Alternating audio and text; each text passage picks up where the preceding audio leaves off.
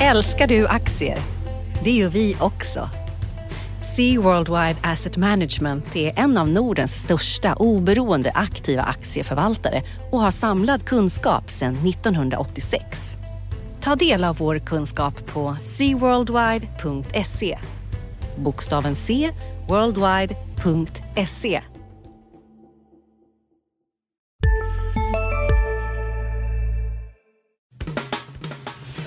Analyspodden från Dagens Industri.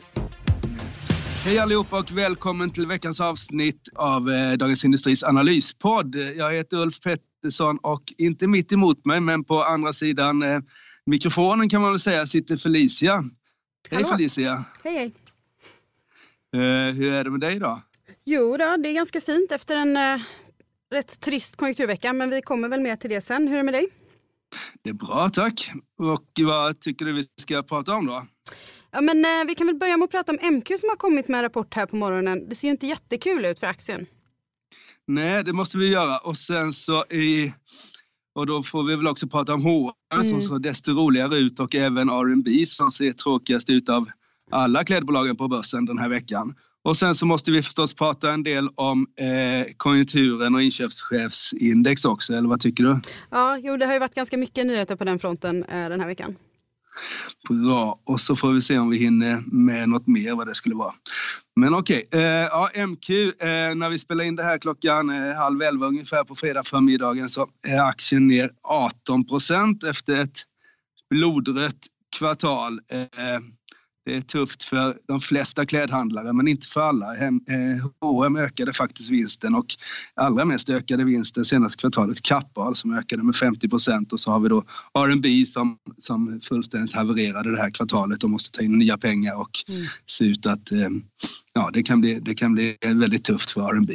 Jag vet inte, från din horisont som, som bevakar makrosidan, är det så att säga oväntat tycker du att, att klädhandeln har så tuffa tider? Eller är det den här e-handeln som spökar eller är det någonting annat i, i liksom kläd, klädhandeln som du ser det?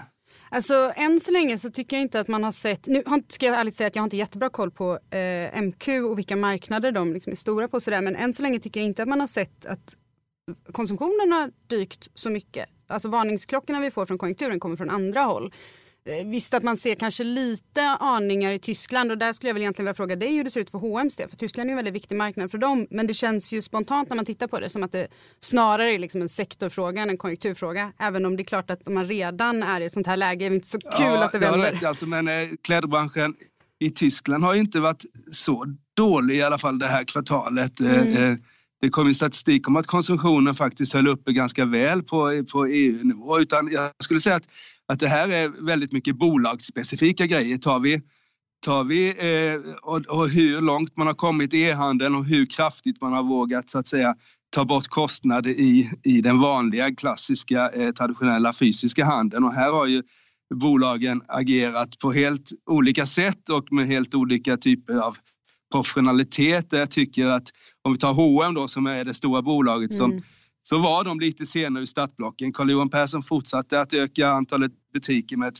par hundra om året, eh, lite för länge i förhållande till hur mycket e-handeln eh, växte och sådär i förhållande till fysisk handel. Och nu sker ju all tillväxt inom, inom klädhandeln. I den mån det överhuvudtaget finns en, en tillväxt på, på aggregerad nivå så sker ju den i, i, på, på, på nätet, alltså den fysiska handeln minskar ju.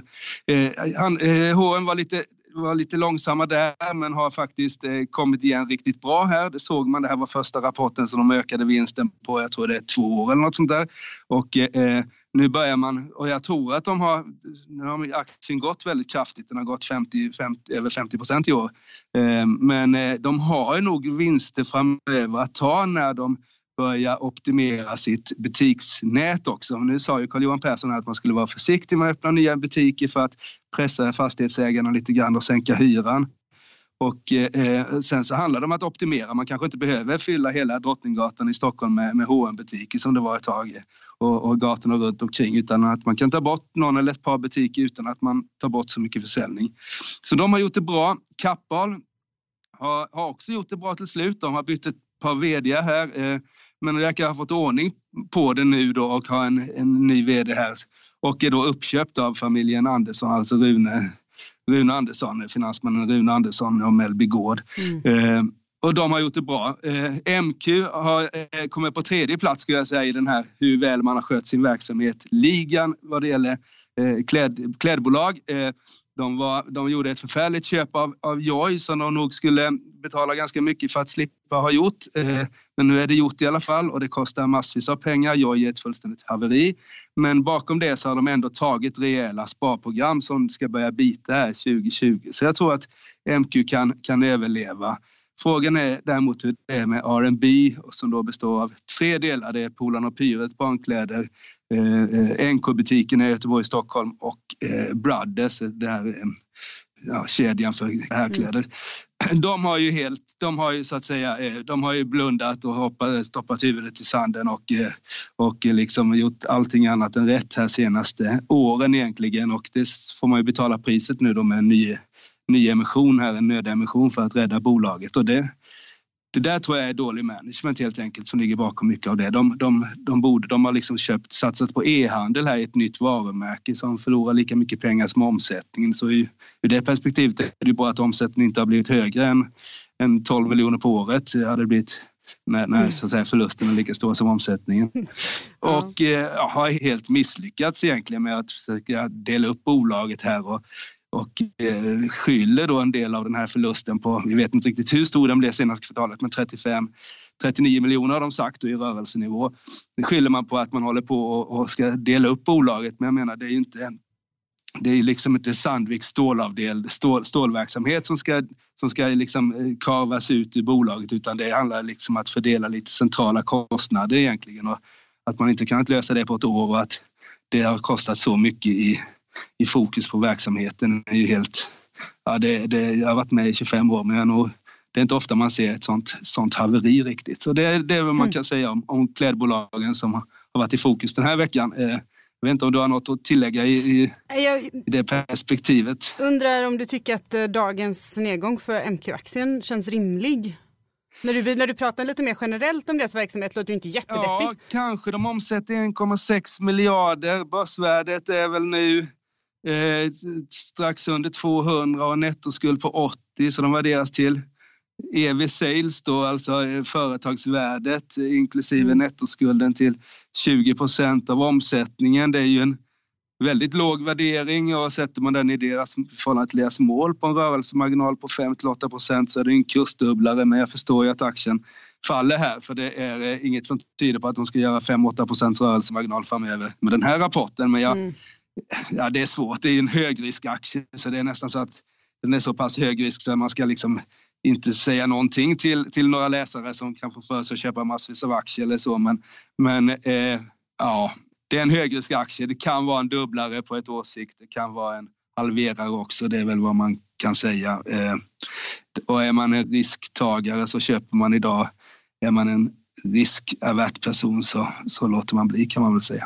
Då låter det som att jag ska hålla mig borta. Jag är väldigt riskavärt själv. Ja, okej. Okay. Ja, det, det, det, och det är tydligen allt fler som är på börsen här. Ja. Man ser ju att det har skakat till en del. Vi hade årets sämsta börsdag tidigare i veckan och eh, eh, den, här, den här uppgången som vi såg från börsen följer faktiskt en hel del och vände på OMX30 på 1600 och gick upp mot 1660 men nu är vi nere under 1600 igen här. Det är lite skakigt och det är ju egentligen dina expertområden Felicia, det vill säga makroekonomin som, som gör att det skakar den här gången och de här inköpschefs indexen. Vad var det som hände där egentligen i veckan? Kan du ja, reda ut det där lite grann? En snabb summering är väl att det var sämre än väntat typ överallt. Eh, kan man säga. Om vi börjar för svensk del så kom ju industri, eh, inköpschefsindex för industrin in en bra bit under eh, förväntningarna. Man hade egentligen hoppats på att det skulle landa på 52 istället så blir det 46,3. Det får man ju säga är ganska rejält. Största nedgången sedan finanskrisen, lägsta nivåerna sedan början av 2013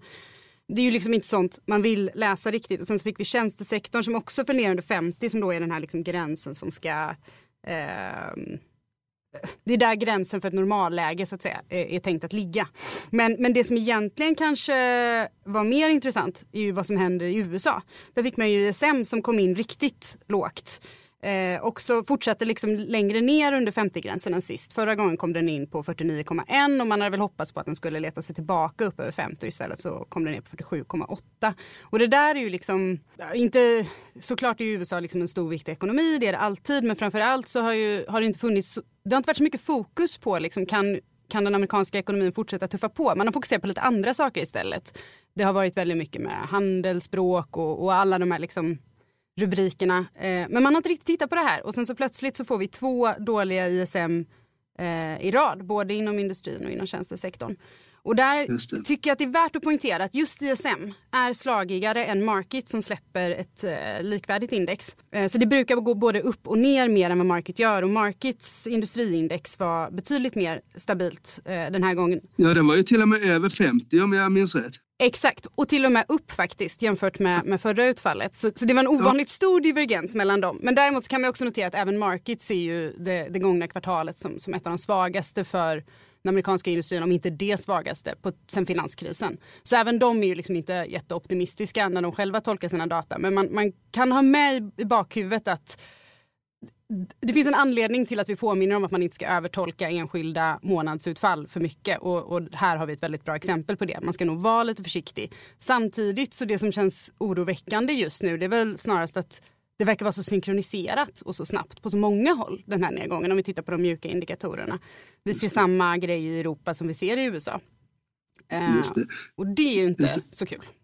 Nej, och just det, apropå synkroniserat då, så eh, när vi hade finanskris så hade vi synkroniserade centralbanker och närmast synkroniserade finanspolitik också i världen för att liksom mm. häva, häva den, eh, det fall som var då. Hur, hur, hur de här siffrorna som vi har sett nu på ISM-nivå, i eftermiddag kommer det väldigt viktiga siffror från, eh, om sysselsättningen i USA också. Eh, vad, vad, vad, tror du att eh, eh Powell, Fed-chefen och, och och, och eh, Legard, den nya ECB-chefen och vår egen Stefan Ingves tänker i det här efter de här siffrorna? Är det liksom något som de tar in? Är det, det, det känns som att det här var väldigt viktiga siffror även för deras agenda framöver. Hur, vad, vad, hur tänker du där?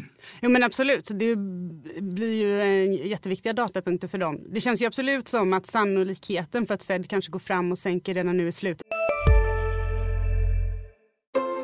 Just nu pågår vår stora season sale med fantastiska priser på möbler och inredning. Passa på att fynda till hemmets alla rum, inne som ute, senast den 6 maj. Gör dig redo för sommar. Välkommen till Mio. CSRD, ännu en förkortning som väcker känslor hos företagare. Men lugn, våra rådgivare här på PWC har koll på det som din verksamhet berörs av. Från hållbarhetslösningar och nya regelverk till affärsutveckling och ansvarsfulla AI-strategier. Välkommen till PWC. av oktober när de har nästa möte istället för i december som förväntningarna varit tidigare. Eh, den sannolikheten, sannolikheten har ju ökat. Där blir ju eh, sysselsättningssiffrorna i eftermiddag superviktiga. Och det kan vara värt att notera också att de förväntningarna är redan ganska lågt ställda. Så även, liksom, även ett utfall som möter förväntningarna just nu är inte så himla bra. Jag såg en genomgång från Bloomberg där de konstaterade att om man går tillbaka sju år så har förväntningarna bara varit så här låga på ett månadsutfall under månader där man haft effekter från typ orkaner eller att hela den amerikanska statsapparaten har stängt ner. Så det kan ju sätta lite i perspektiv att även om vi får en siffra som kanske ser bra ut på den där första flashen så är det fortfarande ganska låga förväntningar bakom. För Riksbankens del så känns det ju som att Ja visst okej, okay. vi har en inflationssiffra nästa vecka och vi har inflationsförväntningar nästa vecka. Så det finns några datapunkter kvar innan det mötet som också är i slutet på månaden. Men det skulle ju kännas jättemärkligt om de inte skiftar ner räntebanan nu. Det, hade, det, ja, det skulle vara väldigt, väldigt konstigt och svårtolkat för marknaden. Då får man väldigt svårt att förklara man får svårt att inte göra det och samtidigt säga nej det finns inget egenvärde i att komma upp till 0% ränta. För det är ju mm. annars den enda förklaringen som man ser spekuleras om. Att Riksbanken vill så gärna tillbaka till 0% Att man är beredd att se igenom vissa saker. Men, eh, och kommer man, kan man få något slags förhandsbesked på det där innan själva räntemötet? Eh, tror, tror, det är klart de, de träffas, de talar ju jämt i olika sammanhang så det kan ju komma något sånt där, där man så där backar från den här utfästelsen om att höja räntan eh, som de gjorde vid senaste, vid senaste räntemötet. Jo men absolut. Det blir väldigt intressant att se vilka kommentarer som kommer ut från ledamöterna i, i olika eh, sammanhang. Jag tror att eh, vi har någon som är på något seminarium idag. Vi har flera personer. Stefan Ingve ska vara ute och delta i seminariet nästa vecka också. Så det är värt att hålla mm. koll på de kommentarerna och se vad som mm. kommer in. Men, men det kan ju också vara så att man avvaktar och ändrar ens små nyanser i kommunikationen tills man har den här inflationssiffran. Den kommer inte förrän på torsdagen har jag för mig att det mm. um, Och då har man ju fortfarande lite tid på sig. Och igen, alltså, i och med att marknaden inte köper räntebanan som den ser ut just nu så blir det ju inte liksom en det blir inte så himla stort spel med förväntningarna att ändra den eftersom alla andra redan är där. Och alla andra Nej. redan väntar sig att det inte blir någon höjning på ett tag eller till och med en sänkning har vi ju vissa. Jag tror Nordea spår, fortfarande spår sänkning till årsskiftet. Just det. Uh, och för ECBs del, bara för att sticka in dem, så känns det som att det är alla kranar på där som det är redan. Uh, så jag vet inte om, om de här utfallen förändrar mer än på marginalen. De är redan igång liksom, och, och attityden mm. verkar vara mycket stimulans. Även om det är bråk internt och tyskarna är arga och allt sånt där.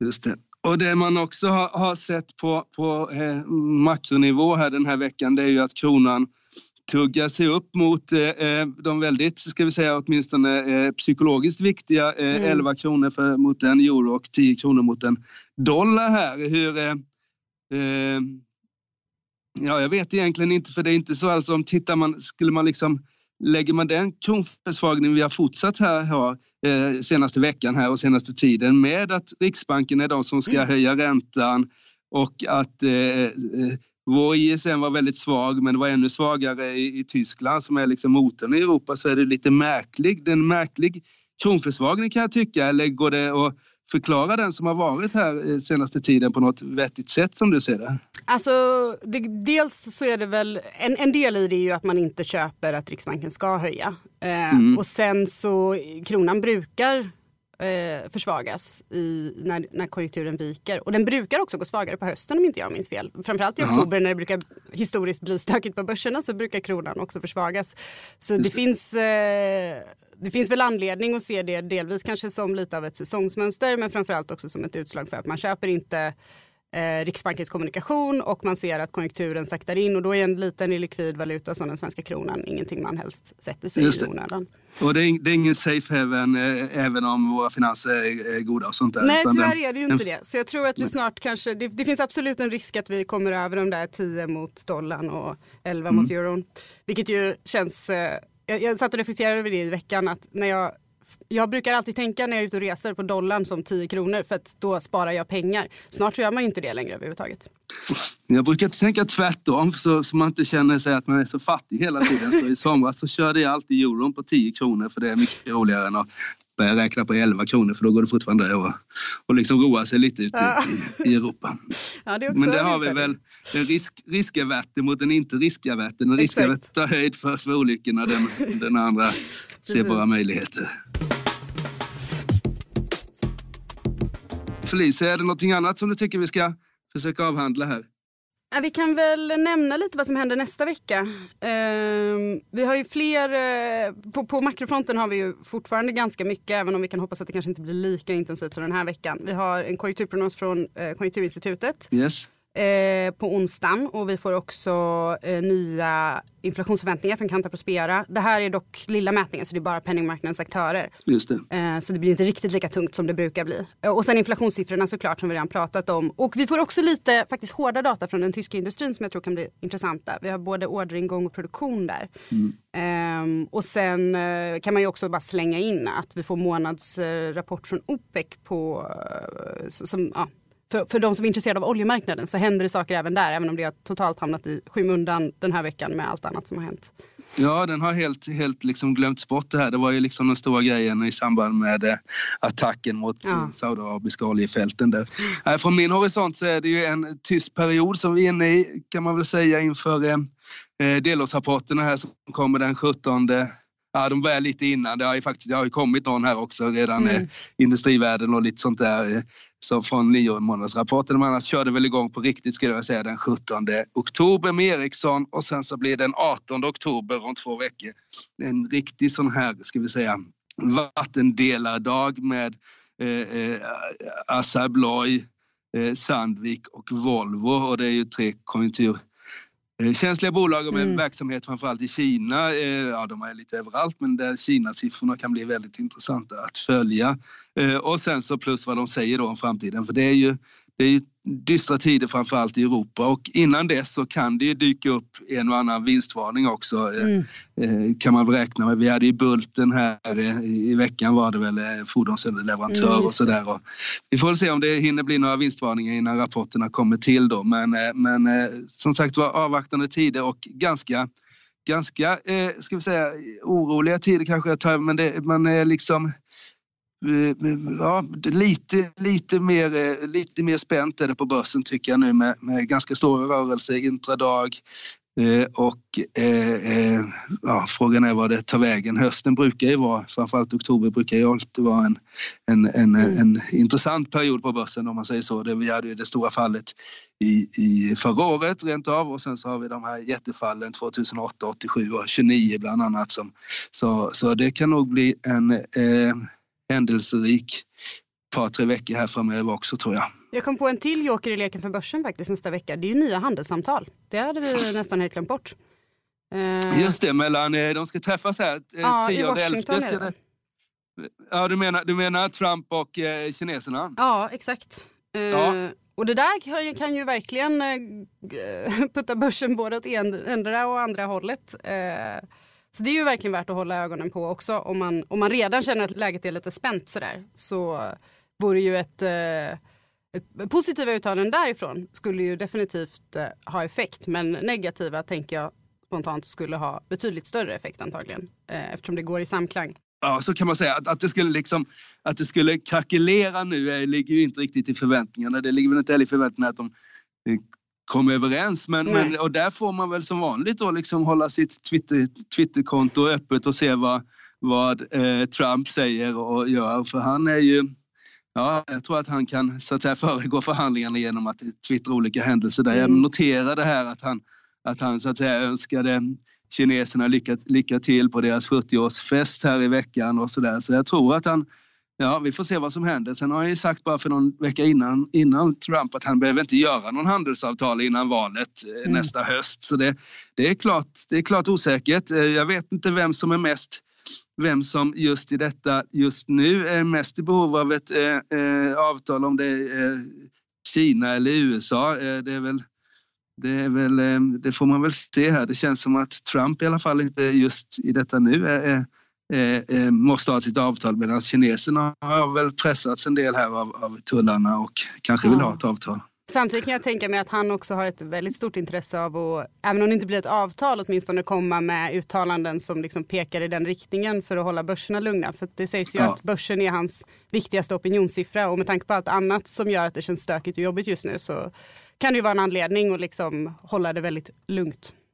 Precis, å andra sidan så kan han ju använda kineserna till att pressa Fed mm. hårdare också för det känns jo. som att han är minst lika arg på Fed just nu som han är på kineserna och så att säga om han krånglar till mötet med kineserna så sätter han ytterligare press på, på eh, centralbanken att sänka räntan. Så det, eh, vi får ja. se hur, hur förhandlare Trump agerar här men det har åtminstone eh, potentiellt stora effekter på finansmarknaden kan man väl avrunda eh, vår podd med. Håll Twitter öppet helt enkelt. Håll Twitter öppet och medan ni gör det och firar helg så kan ni, tycker jag, och vi alla eh, lyssna på våra övriga poddar. Eh, Felicia, har du koll på vad det är? Vi har ju Makropodden med, med Viktor Munkhammar och Förnuft och känsla eh, mm. eh, med Caroline och vi har massvis av andra poddar också. Digitalpodden brukar jag lyssna på. Digitalpodden måste man lyssna på, ja. Så man och förstår en annan värld. Precis, en annan värld. Eh, en värld som, som än så länge i alla fall växer eh, till skillnad ja. från som industrin tycks göra enligt veckans, veckans siffror. Men eh, det får vi se hur det blir med det. Mm. Och så har vi faktiskt en daglig podd också som vi kör med Ekonomistudion. Så det finns, finns att göra även på helgerna för, för de som gillar ekonomi. Mm. Jaha, Felicia, det, ska vi nöja oss där eller finns det någon någon sista? Nej, jag tycker vi har summerat det ganska bra. Ja, som sagt var. Eh, det har varit en, en ganska stökig vecka på börsen. Kronan försvagas, eh, konjunkturen viker. Nästa helg är det handelssamtal och ännu mer makrostatistik. Om två veckor börjar rapportperioden. Så det, det är bäst att vila ut i helgen och ta nya tag på mm. måndag. Vi får med detta önska eh, våra lyssnare en riktigt trevlig helg. Tack ska ni ha. Tack. Analyspodden från Dagens Industri. Programmet redigerades av Umami Produktion. Ansvarig utgivare Peter Fellman.